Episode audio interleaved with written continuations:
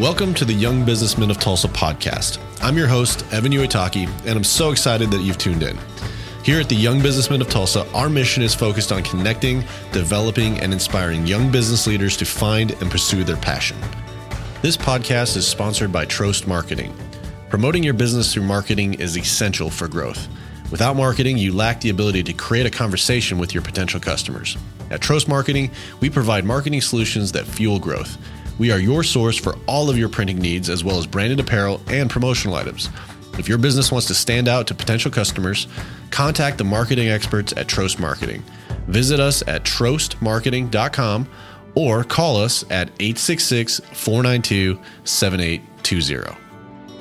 Young businessmen, welcome to the Young Businessmen of Tulsa podcast. I'm your host, Evan Uitaki, and today is a bonus podcast that we actually recorded from our monthly luncheon. Today's speaker is Scott Sutton. He's the head coach for ORU men's basketball. Coach Sutton has a record of 320 wins and 17 seasons at ORU, including three NCAA tournament appearances and eight total postseason appearances. He has been a four time coach of the year, including three Summit League tournament championships and five Summit League regular season championships. He also has two Associated Press All Americans five freshman All Americans, and four Summit League Players of the Year. Coach Sutton spoke directly to our guys, and what I really loved about his message to us was the kind of rich history that he has as a coach.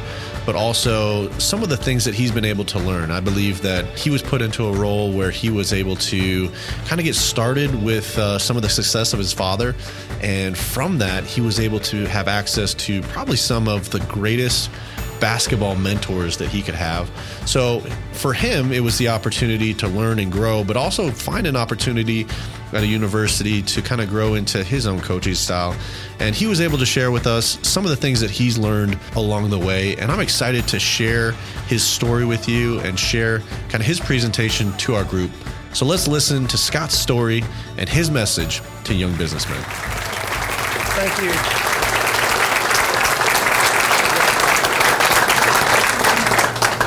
Very, very kind of you. First of all, I want to introduce a few guys that uh, I had the privilege of coaching. Uh, one is a head coach, PJ Purnell. Stand up, or raise, yeah, stand up, PJ. PJ uh, played for us, and uh, you talk about a, a class guy and a guy that represented what we stood for. That's PJ. So great to see you, PJ. Two other guys that I did not coach. Uh, I wasn't a head coach, but got to spend a couple years with, and uh, two guys that Bill Self actually recruited, Chad Wilkerson and Jay Henderson. What you guys stand up? Chad, Chad is now the head coach in Lincoln Christian School, the head basketball coach, and uh, I always give Coach Self a hard time because I don't know if you. I'll tell the story a little bit later, but Coach Self hired me. I worked two years for Coach Self and my first year was was uh, Chad and Jay's first year on campus, I believe. Is that right? And then I worked. He went to Tulsa, and then Barry Hinson took over. I worked two years for Barry Hinson. Well, when Barry left, Chad and Jay were seniors. And although Ch- Jay was a was a very good player and a kind of a bruiser, Chad was a great player. His senior year, he was player of the year in our league, and I always I always tell Coach Self he cost me about 10 wins my first year because he should have uh, redshirted Chad. And I would have I would have had him my first year. He would have been a redshirt senior. He came in about 6'6", 147 pounds, and Coach had all uh, basically made his mind up to redshirt him. And then Chad played well, said, "Hey, we may need him," and uh, went on and had a great career. So. Thanks for having me. This is an impressive group of men and women, and uh, I think I need to do some networking and connecting possibly uh, with some of you guys afterwards. Uh, if I have another year like I did last year, Mr. Carter may be forcing me out the door, and I may need a job. So, uh, and I was a business major at Oklahoma State, by the way. So, I'm not sure how much I could help you, but uh, and speaking of Oklahoma State. How many, how many Cowboys we have in the house? How many Sooners? Boomer! There we go. Boomer. That reminds me of a, of a recruiting story. Bedlam's coming up. Uh, reminds me of a re- recruiting story I heard about Bob Stoops and Mike Gundy. Uh, and, and, and Bedlam may come down to a, uh, a field goal or so. And they, they had caught wind, this those two guys, caught wind of a kicker down in South America. Unbelievable kicker. So they both went down to Brazil to see this kicker, supposedly kicking 70, 75 yard field goals, didn't miss. Get down there, see the kid kick. All of a sudden, a bunch of guerrillas, I mean, not, not A's, but guerrillas, military men came down, kidnapped him. I don't know if you heard the story yet, but kidnapped Coach Stoops, Coach Gundy, and said, hey, we're going to kill you. But we're going to give you one last request before we do. So they said, okay, Coach Stoops. He said, man, I've been at OU so long. I love that university. It's meant so much to me. I just think I need to hear Boomer Sooner one more time before I die. It's okay. And they go to Coach Gundy and said, what's your last request? He said, well, if you're going to play that song, shoot me first, please.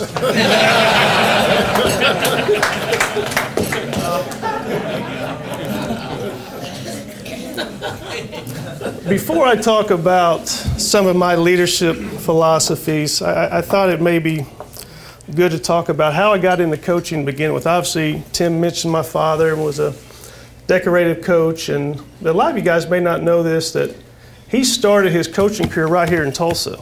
He was a head coach at Tulsa Central High School back when Central was one of the best uh, schools in the state, had one of the best athletic programs in the state, and he really thought that he would spend his career coaching high school basketball. But in the summer of uh, 1966, um, a guy came to him and said, Hey, I, I, I want to offer you a job uh, as a head basketball coach at College of Southern Idaho. And you know, dad was like, Idaho, I've never been past Colorado. I'm not going way out there. And he said, No, come on, come on. Come take your wife. We'll pay for it, drive out here. So he said, Well, it can't hurt. We'll go out there and look. So they drove across the country, got to Twin Falls, Idaho. Guy started driving him around town. He's like, Hey, can, can we see the campus? And the president, it was the president at the time, of the university said, Well, I forgot to tell you, we haven't built it yet. And he said, What do you mean you hadn't built it? Well, we, we got all the plans, they're great plans. We're going to build a, a great university. And he said, well, Where would the guys go to school? I said, Well, they're having to go to school at the high school at night. And then they'll practice in the mornings.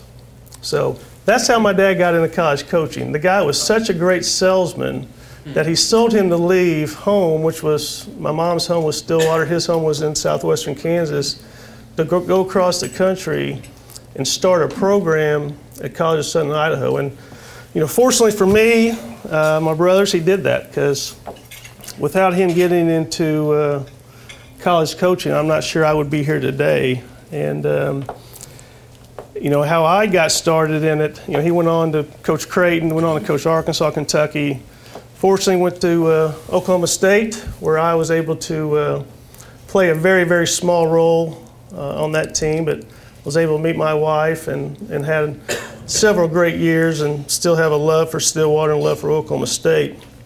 But I got done playing in 1995, and I don't know if you guys uh, were like me, but I had no idea what I wanted to do. I got out of college. I was a business major, like I said. Uh, I had moved back home with my mom and dad. I was graduated, living at home. It was a summer night. I remember my dad loves the St. Louis Cardinals. He was watching the we were watching the Cardinals game with him, and he got a phone call from Bill Self, who was going into his third year um, at Oral Roberts University. And he said, Coach, I, I just got a position created. I want to hire somebody um, for an entry position, doesn't pay very much. Do you have anybody in mind? He said, hey, let me think about it, um, and I'll get back with you. And throughout my life, my dad always uh, told Sean and me, hey, do not go into coaching. It's, it's a tough profession. You're not going to like it. You're away from your family too much. So I, I kind of always, um, you know, I, I, thought about it, but it never was a, uh, you know, career goal for me. But that night, for whatever reason, I said, hey, Dad, I, I think I want to try this. And he said, you sure? I said, yes. So that's how I got to ORU. I've never left uh, since. I started out with about $8,000, and uh, I was blessed to work for a great coach in Bill Self. I was blessed to work for a great athletic director who's still with me, Mike Carter, and we've had a lot of fun and a lot of success along the way. Um, as far as uh, from the time I, I, was 28 years old, I was 20 years old. Uh, oh, I, am sorry. I coached for Bill for two years, coached for Barry for two years. Um, Barry went to Missouri State, and Mike Carter and Richard Roberts hired me when I was 28 years old. I'd been four years uh, an assistant coach. They had that much faith in me, that much confidence in me, confidence in me, and it's something I'll never forget. Because uh, when you're that young, I know a lot of you guys probably go through this you think you know everything until you step into it and it's, it's your decisions, your responsibilities. In that first year, because we didn't have Chad, we, we, we struggled. We struggled. Uh, first two years, in fact. Uh, we, we won 13 games our first year, won 10 games our second year. And but my belief in what we were, we were going to accomplish I stood by that. And I believed in what um, my program should stand for.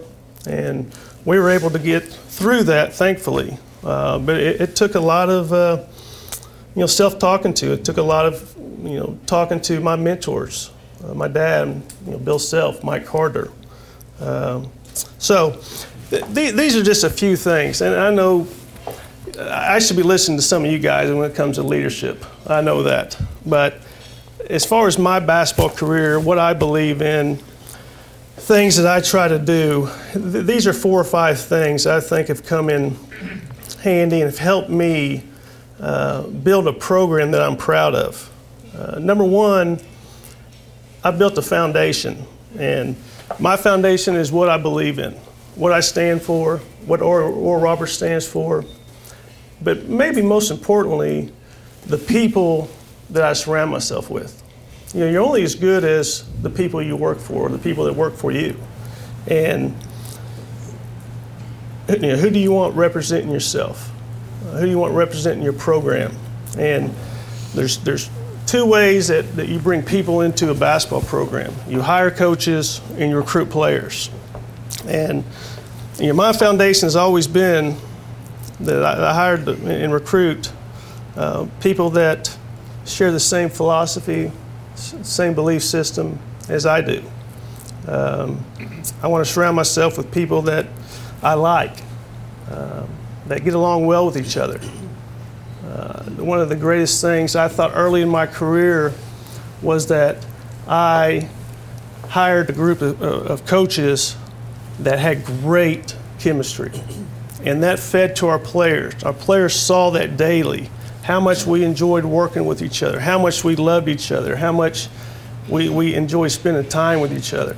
And I thought that was, I thought that went a long ways in helping, especially in those early years, build, you know, the culture, build the foundation of what I wanted to do at ORU. Um, you know, when I hire coaches, I, I think there's several characteristics I look for. And it's probably the same with you when you hire employees. Number one, they have to be loyal. They have to have your back. You know, there's so many times in basketball that it's an up and down season. Uh, players uh, complain, players go to your assistant coaches. You have to know that those assistant coaches have your back, that, that, that they believe in you, that they're going to stand by you. So that's one, one area I look for. Uh, secondly, I, I, look for guys that are positive. I'm telling you that first year, first couple years when we struggled uh, and struggled, I had a guy on my staff named Corey Williams. Corey was a great player at Oklahoma State. Um, in fact, he was, I think, the only guy who ever got drafted in, in NBA by the NBA and the NFL from from uh, from Oklahoma State. But he was an unbelievable person, and he was so positive that he kept me going. You know, he, he kept my enthusiasm going. He kept my confidence going. So it, it was huge to have a guy like Corey that I, I could see and listen to and, and, talk to every day. Three, I think you have to be honest. Uh, you know, in, in college athletics, you have to depend and trust on your assistant coaches to do the right thing. For recruiting, how they handle players, how they act in public.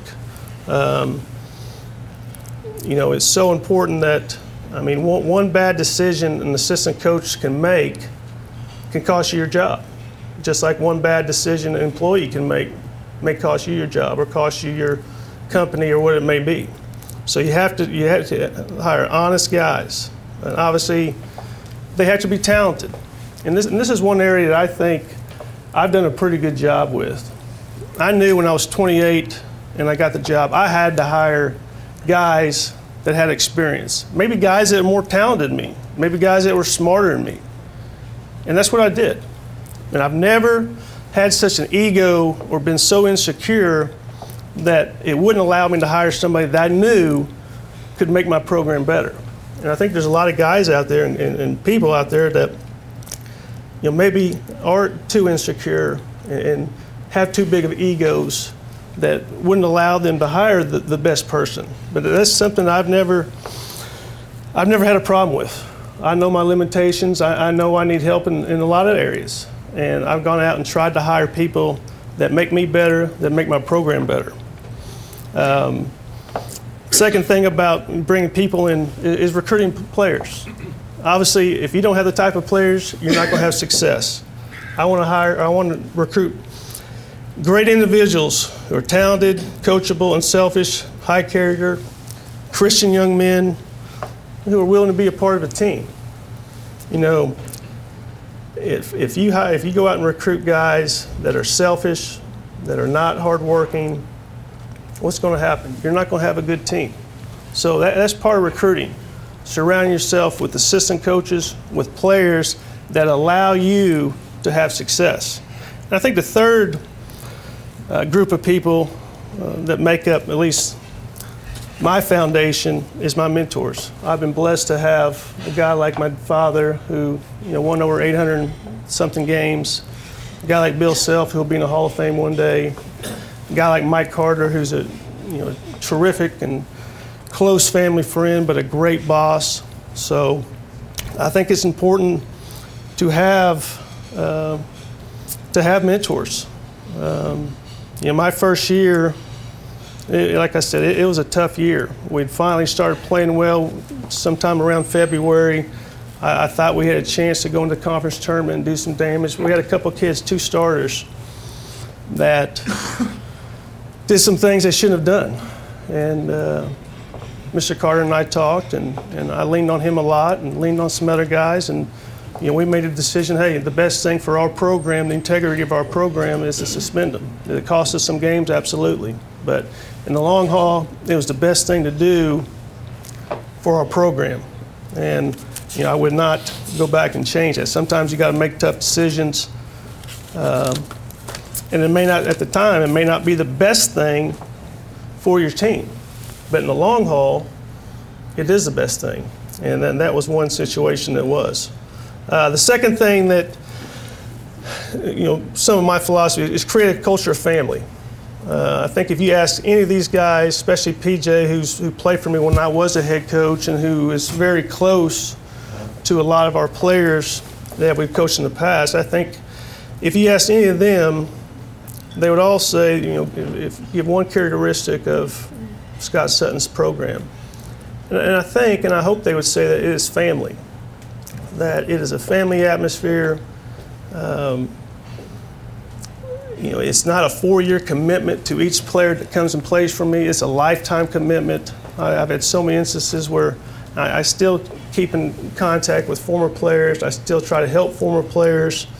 Um, and I've always tried to treat my players as if they were my sons. I have three daughters, and it scares me a little bit. Mike Feinstein, he has a daughter, my oldest daughter's age, and she's 15 and a sophomore in high school. And as I rec- start recruiting kids, I'm like, you know, they're going to be in college with Hallie. That's that is really scary.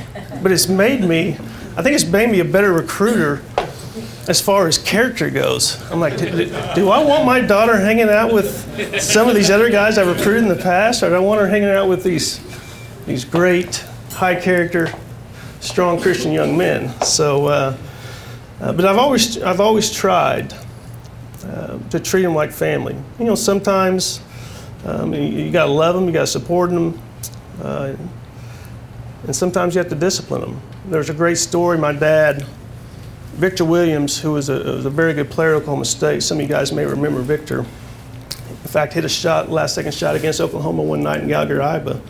Uh, and, and, we have kids like this too, but in Stillwater, you know, campus police, they, they I don't know what they do, but they just go around looking for cars. They don't have permits, I guess. Because Vic piled up about $500 worth of parking fines.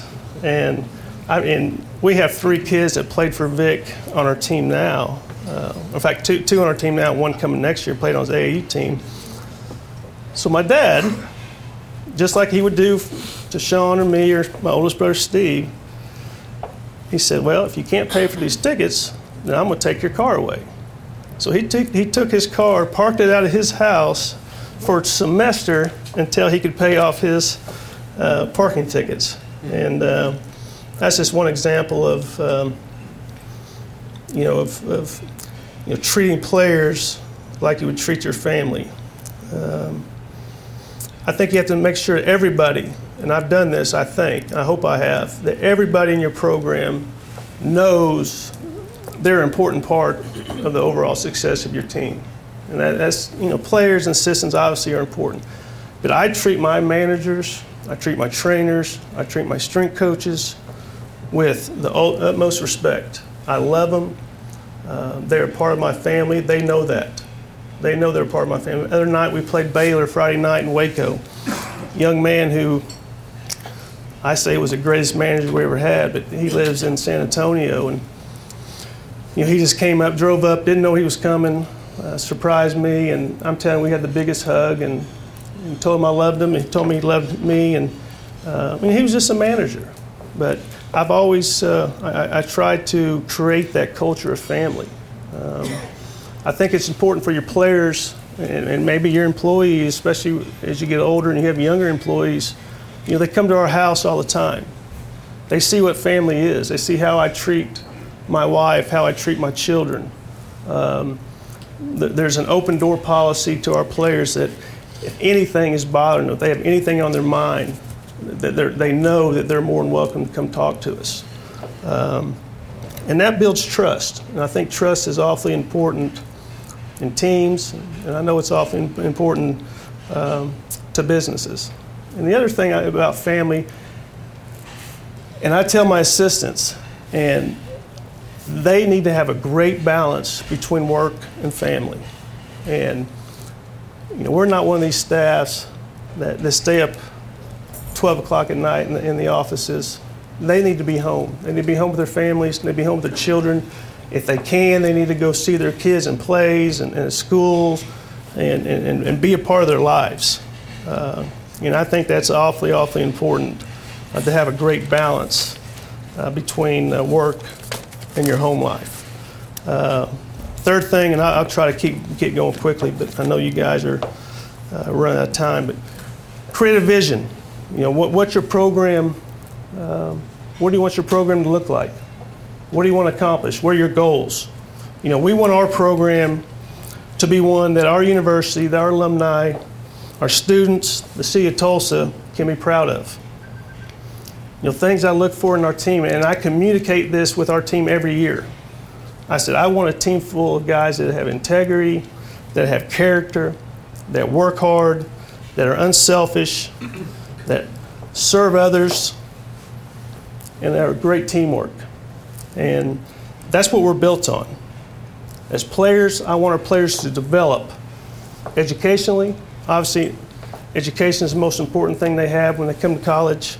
Socially, I want them to develop socially. I want them to develop spiritually, which I think is, is so important. Um, you know, especially at a place like Oral Roberts. I mean, you have an unbelievable opportunity to develop someone spiritually there. Uh, and then obviously athletically.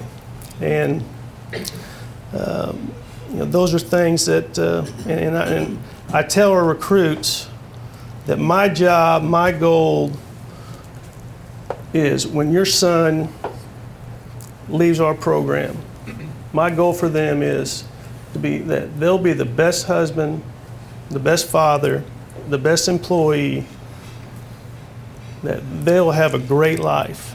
And, and those are things that I try to do with our players. Um, and the last thing, as far as the vision, is to try to maximize our abilities every year as a team. And this is something we talk about throughout the season, uh, all these things. Uh, but some years, what's maximizing your abilities? Maybe it's winning the conference championship. Other years, it may be you know, a couple games over 500. But if you maximize your abilities, you can live with the results. Uh, the fourth thing is motivation. And I've heard this, I'm sure everybody who's ever read a, a leadership book had probably read this, but and it's so true. It's true in coaching. You treat players fairly, but not necessarily equally. And that's so true. And this reminds me of a story Jimmy Johnson, who was a great NFL coach, you know, coached at Oklahoma State, coached the Dallas Cowboys. There's a story, I'm not sure how true it is. A guy fell asleep. A, a special teams player fell asleep in a film session. The guy was cut the next day. Just cut him. The reporter asked Coach Johnson, "Hey, what what, what would happen if uh, Troy Aikman, if that was Troy Aikman?" He said, "Well, I'd just go over there and say, Hey, Troy, wake up. but that's true. Um, you, you, you treat your players, your employees fairly, but not necessarily equally. And you know, certain guys uh, deserve playing time. Certain guys don't deserve playing time. They earn that in practice.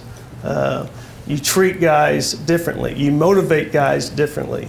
Some guys you can jump in and scream at and, and yell at, and in Bill Self's case, cuss at. Uh, and he was the best in the business. It was unbelievable. But I say he was the best because he could, and these guys would attest to this, he, he could make you feel so small and get on you so hard. But you know what? At the end of practice, or at the end of the day, He's putting his arm around you, telling you he, he, he loves you, and then guys just think, God, this is the greatest guy in the world. He just cussed me out, and I still love him. but he's unbelievable at it. Unbelievable. And, you know, it, sometimes it takes uh, you know motivating out of fear, like Coach Self did, uh, out of punishment. Sometimes it's out of reward. But the thing that I've and I've changed a little bit through the years, and I, and I think I think young men have changed a little bit in that I think the best way to motivate is out of love. That those kids know that you care for them, that you want what's best for them, that you have their back, that you're going to do anything and everything possible to make them successful. And so, you know, there's different ways to motivate. Uh, those are some of them. Uh, and like I said, I, as far as basketball, I think making sure your players maybe your employees know that you you have their best interest at heart. Um, and the fifth thing I would say is you have to take responsibility uh, for your team. You know, it's easy after a bad loss, and, and I've done this. I'm not great at this. I'm, I'm getting better at it. But it's easy, especially five minutes after you get beat, to go on a radio show or, t- or in your press conference and, and put the blame on somebody else. But ultimately, the blame is on me. As leaders, the ultimate, uh, ultimately is on me. If they don't go out there and perform, it's my fault. If They go over and turn the ball over. They don't box out. They don't make a free throw. They miss an easy. It's my fault. We have we have chances every day in practice to get better. So don't blame it on anybody else. And, and I've tried to do that. Um, I've tried to take the blame, especially in public. Uh, that's one thing I, I've I, I, I love is, and I read this somewhere, but and I practice it and tried to continue to practice is you praise in public, criticize in private. And I think that's so, as far as team morale, as far as kids knowing you care for them, I think it's important that you do that. Um, you know, I've tried to take the blame when we lose and give credit when we win. You know, I don't have such a big ego that I have to know or want people to know that, hey, it's me. It's not me, it's, it's, it's us. Th- those guys did it. And then when they don't do it, it's on me. I think that's what great leaders do. Um, and the last thing, I, I think after every season, you go back and you reflect on the season, you reflect on how you did things, um, what you could do better, uh, what you did good, and then you change, you adapt. You know, I, I love this, uh, reading a, a leadership Bible, some of you guys may have it. Um, but you know, it says, building leaders uh, is building good leaders. I'm, I'm, I've messed this up now. I apologize. Leaders are built in a crock pot, not in a microwave. And I love that. I, I, I don't think you're, you're always evolving, you're always learning, you're always trying to get better and striving to get better as a leader. And it takes time. I'm still doing it. I've been a head coach for 17 years, and I'm not near the leader I want to be or should be, and or that I'm going to be. So um, I think that's something that uh, you think about. It doesn't happen overnight. So, some some guys it's easier than others, and some people it's easier than others. But with me, it's taking time, and that's okay. Uh, the last thing I'll leave you with, and I, and I think there's a lot of young guys here and young women here, and I think this is so important. Um, and some of you guys may not agree with me, but I, as I look back, I talked about Mike, and we have 15 or more than 16, and Hallie's 15, but I can't believe it's been 15 years that she's been that she was born, and I'm so thankful that I was the type of father. And this is one thing I will brag about: that I was the type of father that was there throughout her life, throughout her preschool years, elementary school years, middle school years, high school years. There's nothing like it, and I wouldn't trade anything in the world for it. And I think so many people are so busy and so focused on the next job, making more money, that they, they neglect, in certain ways, their children. And believe me, if you're doing that, and I don't want to judge anybody, but if you're doing that, you're going to regret it one day. And I'm so thankful that I've spent time and have a great relationship with my children because, hey, two more years, she's gone. But I was there all, all, all along with her. And um, so I think it's important that you cherish those moments. Know what's important, the most important thing in your life. That's your family, that's your faith.